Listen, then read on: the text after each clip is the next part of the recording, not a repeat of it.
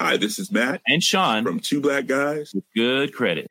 From a local business to a global corporation. Partnering with Bank of America gives your operation access to exclusive digital tools, award-winning insights, and business solutions so powerful you'll make every move matter. Visit bankofamerica.com slash banking for business to learn more. What would you like the power to do? Bank of America, N A, copyright twenty twenty-four.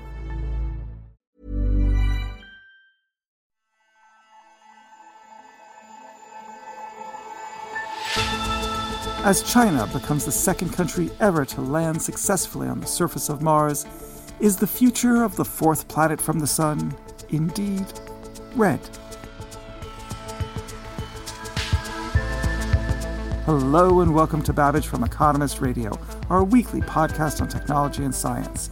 I'm Kenneth Cukier, a senior editor at The Economist, and coming up on today's show, the challenge of turning old electric cars into raw materials of the future. Unlike a combustion engine vehicle, electric vehicles contain a bigger mixture of materials, and mixed materials are more difficult to recycle. And why Victorian pollution still shapes English cities. The eastern side of London has a higher concentration of poverty. Strangely, this is echoed in cities all across England.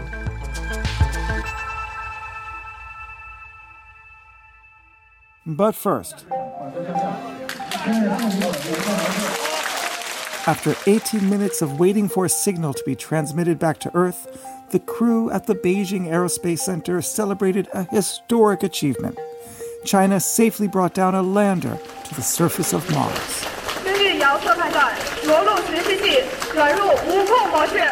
The success of China's planetary mission comes three months after NASA landed its spacecraft, called Perseverance, on Mars. Touchdown confirmed. Perseverance safely on the surface of Mars, ready to begin seeking the signs of past life. The American Space Agency has been delighting boffins ever since, with breathtaking images and social media video and audio footage from the first helicopter to fly in another planet's atmosphere. It's an extraordinary time for Mars exploration.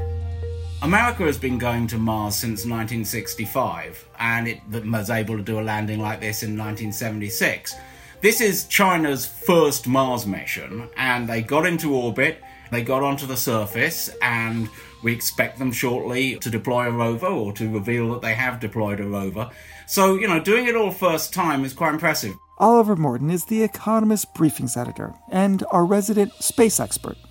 Tianwen one, the overall name for the Chinese mission, left the Earth last July, along with various other Mars missions. And so Tianwen coasts out to Mars, going up against the sun's gravity, and it reaches Mars on February the tenth, at which point it has to change its trajectory to go into orbit round Mars. And it did that successfully, and since then it's been orbiting Mars until last weekend when the mission controllers decided that they had enough data and enough confidence to actually do the landing maneuver. Okay, Ollie, tell me about this landing maneuver. What happens is that, to begin with, the lander is locked up in a little capsule that's bolted to the edge of another spacecraft, and that spacecraft is in a, a very sort of like elongated egg shape of an orbit round Mars. And somewhere, while it's a long way from Mars, it slightly changes its orbit so that the whole kit and caboodle are headed for the surface. And you can imagine this is quite a frightening thing. It slides down this new trajectory, and then at a crucial point, the two things separate, and the orbiter kicks itself back up into an orbit. And from then on, in the immortal words of one of the Apollo astronauts, Mister Newton is doing the driving as far as the capsule is concerned. So it comes in at very high speed, something like seventeen thousand kilometers an hour, encased in a heat shield, bleeds off a lot of speed from that, then it opens a parachute. This is not just any old parachute, this is a parachute that's opening at supersonic speeds, very hard to design. Parachute slows it down further. Then when it's getting down quite close to the surface, it gets rid of the parachute and moves to a rocket engine that's in the bottom of the lander. And then, in principle, it hovers just for a little bit to look to see whether the place it's setting itself down on has any big nasty boulders in it. If it does, it jinks to the side, and if it doesn't, it settles itself down. And the two things to remember that make this even harder than it sounds. One is that you're used to thinking about air like this big, thick, soupy stuff that we have down at sea level on Earth. And on Mars, even down at the sealess level of the surface, it's incredibly thin stuff, less than one percent of Earth's atmospheric pressure. And secondly, the machine has to do this all with no supervision, because at the moment Mars is about eighteen light minutes away from the Earth. So by the time the people on Earth know that the capsule has hit the outside of the atmosphere, it's already either on the surface in one piece or burnt up in the atmosphere or a hole in the ground. Okay, that's pretty incredible as a feat. Let me ask, how does it compare to NASA's current Perseverance mission in terms of the science and technology? Perseverance is certainly a considerably more impressive mission in various ways. Perseverance weighs over a ton, uh, is, is powered by a small nuclear battery, and has a big suite of instruments on it, whereas Zhurong, the Chinese rover, weighs about two hundred forty kilograms and has a considerably more restricted set of instruments. The other thing to remember is that because the American entry, descent, and landing system is more sophisticated, it can really do precision landing. I mean, it came down pretty close to the exact spot they wanted, and that was a place close to sediments that one would really like to study, ancient delta sediments.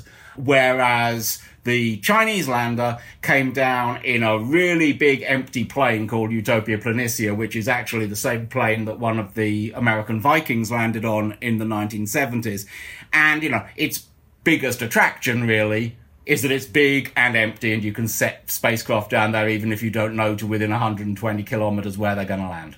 Okay, so the capsule has landed. What happens now? Well, we're waiting for the Chinese to tell us whether the Zhurong rover has rolled down off the platform on which it landed, down its little ramp, which is a technology not unlike the ones that uh, China's used for its moon rovers. And then it heads out across this big empty plain of Utopia, and it will do those rover things like poking at rocks. But perhaps the most interesting thing about it is that in its belly, it has a ground-penetrating radar which can look down beneath the surface of Mars. It gets down to about one hundred meters. And that will be very interesting in looking for any signs of, remnants of, or presence of ice layers in the subsurface. Scientists have now worked out that in the northern parts of Utopia, there's ice really quite close to the surface. If Viking two's little trenching tool had been able to go ten centimetres lower, it might well have found some ice. Indeed, it might well have broken on some ice because the ice is pretty tough. Down in the lower latitudes where Zhurong is, it looks unlikely that you'd see, well, you certainly won't see ice anything that close to the surface, and I'm not sure anyone really expects to see ice at depth, but this is why it's called exploration. You go there and you look, and if you do see ice at depth, you say, huh, now that's interesting. Now, have other Mars missions not actually looked for this before?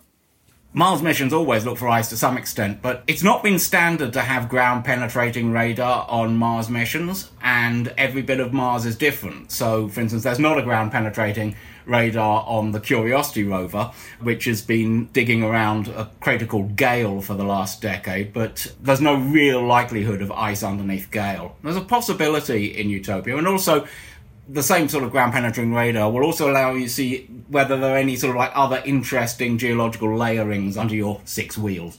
So it's worth looking for. This is all incredibly exciting, but looking at it in context, America and the Soviet Union did manage a soft landing on Mars in the nineteen seventies, and now China's achieved it fifty years later. Are we overstating the success of China's space activities? Really interesting question. I mean, the Soviet Union managed a soft landing, but only got signals back from the spacecraft for about twenty seconds. So to what extent that was a successful landing is open to a certain amount of question, but it was in the nineteen seventies. So, yes, kudos. I think what's impressive is that the Chinese have done this straight out of the gate. So, yes, it's sort of like almost fifty years after the Viking landings. But the Chinese rover that's being deployed looks, in terms of its overall sort of like technological level, like the sort of rovers that America could not deploy on the surface until the early two thousands. So in that sense, it's only sort of like twenty years behind. And if it turns out that Zhurong does succeed and roll around and do its stuff, doing that all on your first mission does suggest that there's an awful lot of catch-up learning that's been achieved in China, and, and that's not nothing. So is China's mission more of a demonstration of its scientific might and its acceleration? I think you might say that China's mission is the most ambitious first mission to Mars that you could have a credible chance of doing. And it basically, it shows that it's operating at close to the American level. It's doing the whole thing, going into orbit, landing something, taking images from orbit. That's a very impressive first mission. I suppose where the competition becomes more exciting in some ways is that for a long time, everyone has agreed that the next big step in Mars exploration is to bring rock samples from Mars back to the Earth. And NASA and the European Space Agency have a program that is designed to do this, in which the Perseverance rover plays a role, and they've signed memorandums of understanding, and that's all settled out. But that's, at the moment, going to bring back samples sometime in the early twenty thirties. If China keeps catching up as fast as it seems to have been doing recently, it's conceivable that it might try and do something similar in a similar sort of timescale, maybe again in a slightly less ambitious way. So the NASA E S A mission is going to bring back a beautifully curated selection of samples, but frankly, a lot of Mars scientists would be quite happy if something landed, reached out an artificial hand, picked up the nearest thing there was, and got the hell out of there. That would be a successful mission by many criteria. So the question of whether China can go beyond the state of the art. I mean, the only thing that I can think of that China has so far done that no one else has done is it successfully operated a rover on the far side of the moon, so out of direct contact with the Earth. But again, no one else has tried that and failed, but it was an interesting first. I think Chinese firsts will presumably start to come at some point, but at the moment, it's just really impressive catch-up. Ollie, it's always so interesting to talk to you. Thank you so much. Great delight, Ken. Talk to you soon. And to keep up with how China's Mars mission fares over the coming weeks and months, subscribe to The Economist. Go to economist.com slash podcast offer for an introductory offer that's out of this world. The link is in the show notes.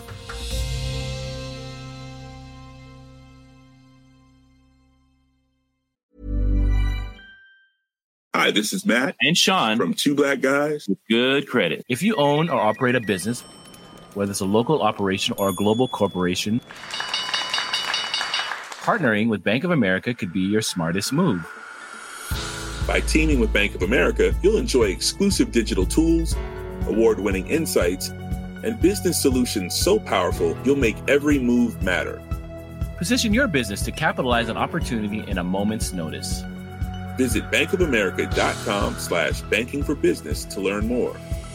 What would you like the power to do? Bank of America, N A, copyright twenty twenty-four.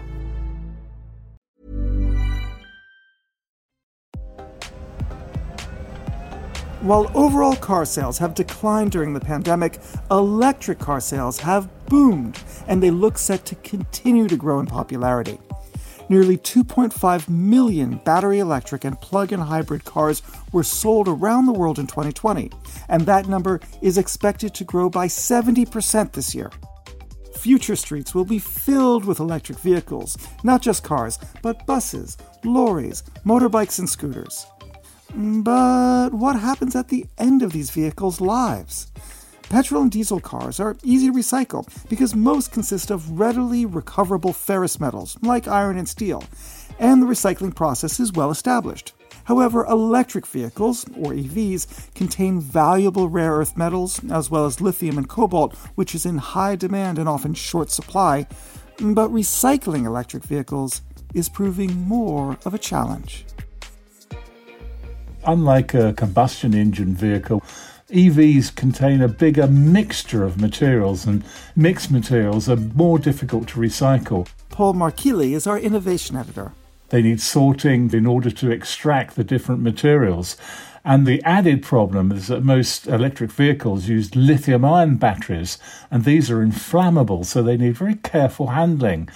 And the way that most electrical waste is dealt with is that it's shredded into lots of small particles, and that's tricky if your batteries like to blow up on you. So it has to be done in a special machine filled with liquids or gases that suppress combustion. And what's left is this sort of material called black mass, and then that's processed to extract the valuable components from within. That's so interesting. So in effect, it's about urban mining. We can basically take this and treat it as its own form of mine and take out the minerals and elements that we need. How does that processing take place? Well, indeed, it is urban mining, and one of the processes is pyrometallurgy.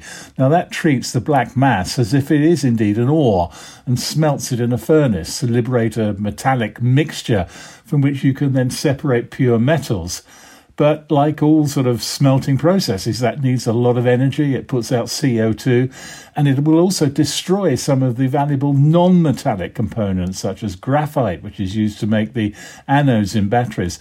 And it also fails to initially liberate the lithium, and that has to be extracted separately in other more complicated processes.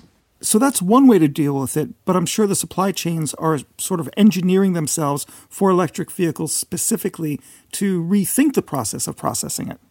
They are indeed, and that's where the second technique, which is called hydrometallurgy, comes in. This is more subtle. This leaches metals, lithium included, out of the shredded black mass by dissolving it in acids and other solvents. It's more effective, it gets more material, and it requires less energy. And it also will allow you to get materials that are non-metallic, like graphite. But it's a complex process, and it comes with the added expense of having to treat the wastewater that is generated to prevent pollution. But its overall advantages suggest that this is the wave of the future. So are any companies using this approach? There are indeed many, especially in China, and there are also some very interesting developments taking place in Europe and America.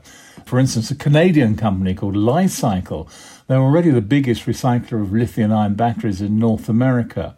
They accept the batteries, not just E V batteries, but also consumer batteries as well, and they basically sort of shred them up in sort of automated safe machines. And they sort the debris, and they end up with three piles of materials, one which is plastic, the other which is copper and aluminium, and another which is the black mass. Now, the plastic and copper and aluminium are sold off to other recyclers, and then they treat the black mass with hydrometallurgy at one of their hubs, which are the main processing plants. Now, they're trying to go global with this, and they say they can recover cobalt, lithium, and nickel in a form that's pure enough for those metals to go on to directly make new batteries. And that way they claim to recycle some ninety-five percent of the battery's materials. There are others as well. Redwood Materials, for instance, in Nevada, they use a combination of pyro and hydrometallurgy in their process. They already recycle the batteries from the American factories of Panasonic and Nissan, and they too are setting up an operation that will take used uh, lithium-ion batteries from general consumer goods, of which we already have lots. Now, many of the operations are in China. Why China? Well, the government has been heavily promoting the recycling of lithium-ion batteries for some time.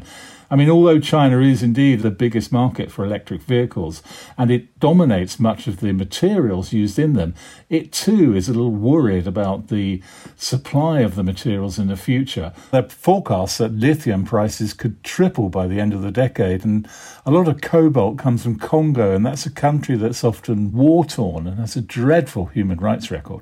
So there will be potentially shortages of many of the materials needed in the recycling of batteries. This is a way of sustaining production. And there's a number of companies in China doing that. One is Group Recycling. Now, that's a subsidiary of C A T L, which is the world's biggest maker of uh, E V batteries. They have half a dozen plants using hydrometallurgy around the country. Now, they reckon they can recycle one hundred twenty thousand tons of old batteries a year, which the company claims represents about half of China's current annual battery recycling capacity. Another firm, Gangfen Lithium, they are one of the world's largest producers of the lithium that's used in E V batteries, and they're integrating recycling along with the primary production of lithium. Gangfen have already installed a very heavily automated recycling plant at their base in Yangtze province, and they plan to build another as part of their mining operations in Sonora state in Mexico. Okay, perhaps a more important question would be, is recycling on car manufacturers' radars? And wider still, surely electric vehicles should be designed with recycling in mind. Well, that's very much happening. Um, you can tell something important is going on when the car makers themselves are getting involved, and they are. Tesla is setting up a recycling facility at its factory in Shanghai, and that will complement one that it's developing at its battery factory in Nevada. And Volkswagen, they've also set up a big new pilot recycling plant near Hanover, and that is to recover the materials from batteries used in E Vs made by its various brands.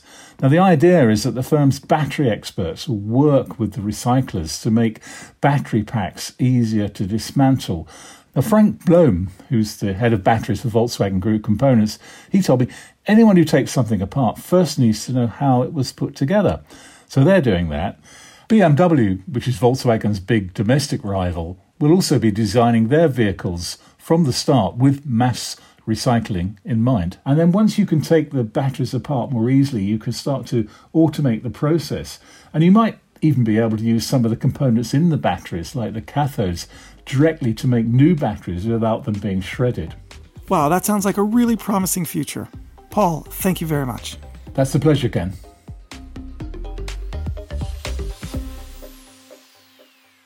And finally, as the Industrial Revolution began in Britain in the mid-nineteenth century, English cities grew rapidly because of the influx of people taking advantage of new factory jobs. But the opportunities of the industrial era were far from evenly distributed. While some neighborhoods boasted wide avenues and fine townhouses, others sprouted crowded tenements between those dark, satanic mills. A closer look at the maps of those cities reveals a curious pattern. The eastern side of London is historically known as a poorer, dirtier side of the city, especially in Victorian history. Elliot Morris is a data journalist at The Economist. Now, it's cleaner today, but it's still poorer, has a higher concentration of poverty than the rest of the city. And strangely, this lopsided distribution of poverty is echoed in cities all across England. The western halves of these cities are richer than the eastern halves. That's really strange. How can that be? Well, looking at London, you might think that the River Thames is carrying wastewater from the west end of the city to the east and maybe making the eastern portion less desirable. We know that downstream docks uh, might draw low-earning workers to the area, fishermen versus bankers. But if the river were the cause, then the currents would probably point toward the rougher parts of other cities. And in fact, this is not the case. Researchers have found that the eastern portions of Bristol and Manchester are also poorer, but there the rivers flow west. So if it's not the river, how else can this mystery be explained? Well, in a newly published paper by Stefan Heblik, Alex True, and Janos Zybelberg, researchers of poverty and atmospheric pressure, they argue that instead it's the wind that's making eastern portions of English cities poorer, not the rivers, by blowing air pollution east and causing the rich people to flee from the eastern ends of cities. That's intriguing. How do they come to that conclusion? Well, to solve this nineteenth century mystery, they used a sort of twenty-first century statistical wizardry. So they collected maps from seventy English cities between eighteen eighty and nineteen hundred of industrial chimneys. And they used an image recognition algorithm to pinpoint the sites of those pollution generators in all these cities over time. And then they trained statistical models to estimate skill levels using census data and baptism data in fifty-five hundred different local areas. And by doing so, they can test whether or not the chimneys are closer to poorer ends of cities, and they find that's indeed the case, that industrial chimneys are ringed with working-class homes. So which got there first, the working-class people or the industrial chimneys?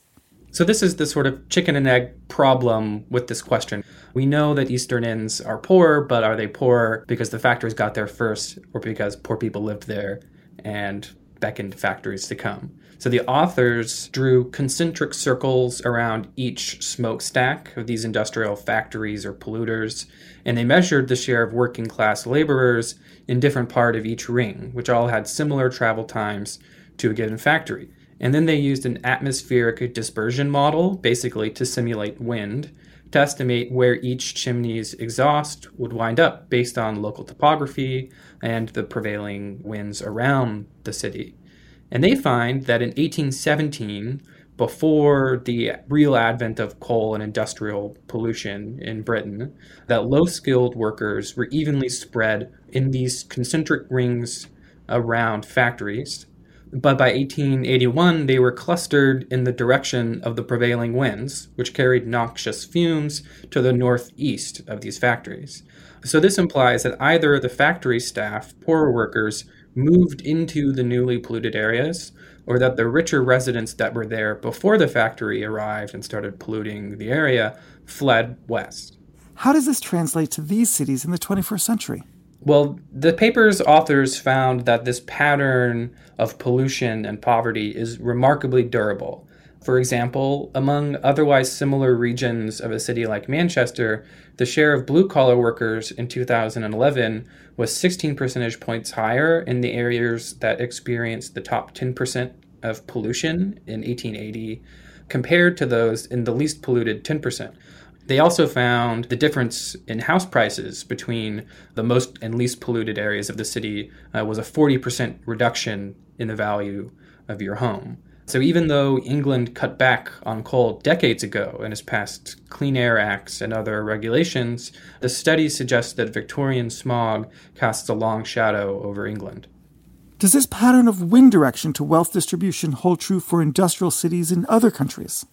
The authors only investigated the relationship between pollution and poverty in England. Uh, in other countries with similar wind directions, we would expect a similar explanatory factor. But once you move out of Europe, the explanations become much more complicated. America, for example, has a history of segregating black populations, especially in the eastern ends of their cities, but this has nothing to do with Victorian pollution. So the authors can't assess the question directly, although it'd be a great avenue for further research. That is fascinating. Elliot, it is always fantastic to talk to you. Thank you very much. To our listeners right now, let us know if you're listening from somewhere that confirms or contradicts this trend. You can email us at radio at economist dot com. And thank you for listening to Babbage. And while you're with us, give us a rating on Apple Podcasts or wherever you listen. The producers are Jason Hoskin, Abisoye Oshundaro, and Amika Shortino-Nolan. The editor is Sandra Shmueli.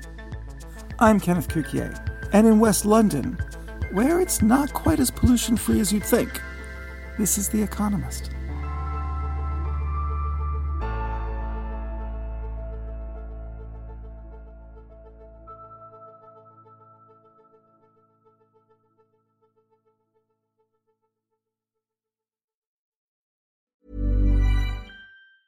Hi, this is Matt and Sean from Two Black Guys with Good Credit. From a local business to a global corporation. Partnering with Bank of America gives your operation access to exclusive digital tools, award-winning insights, and business solutions so powerful you'll make every move matter. Visit bankofamerica.com slash banking for business to learn more. What would you like the power to do? Bank of America, N A, copyright twenty twenty-four.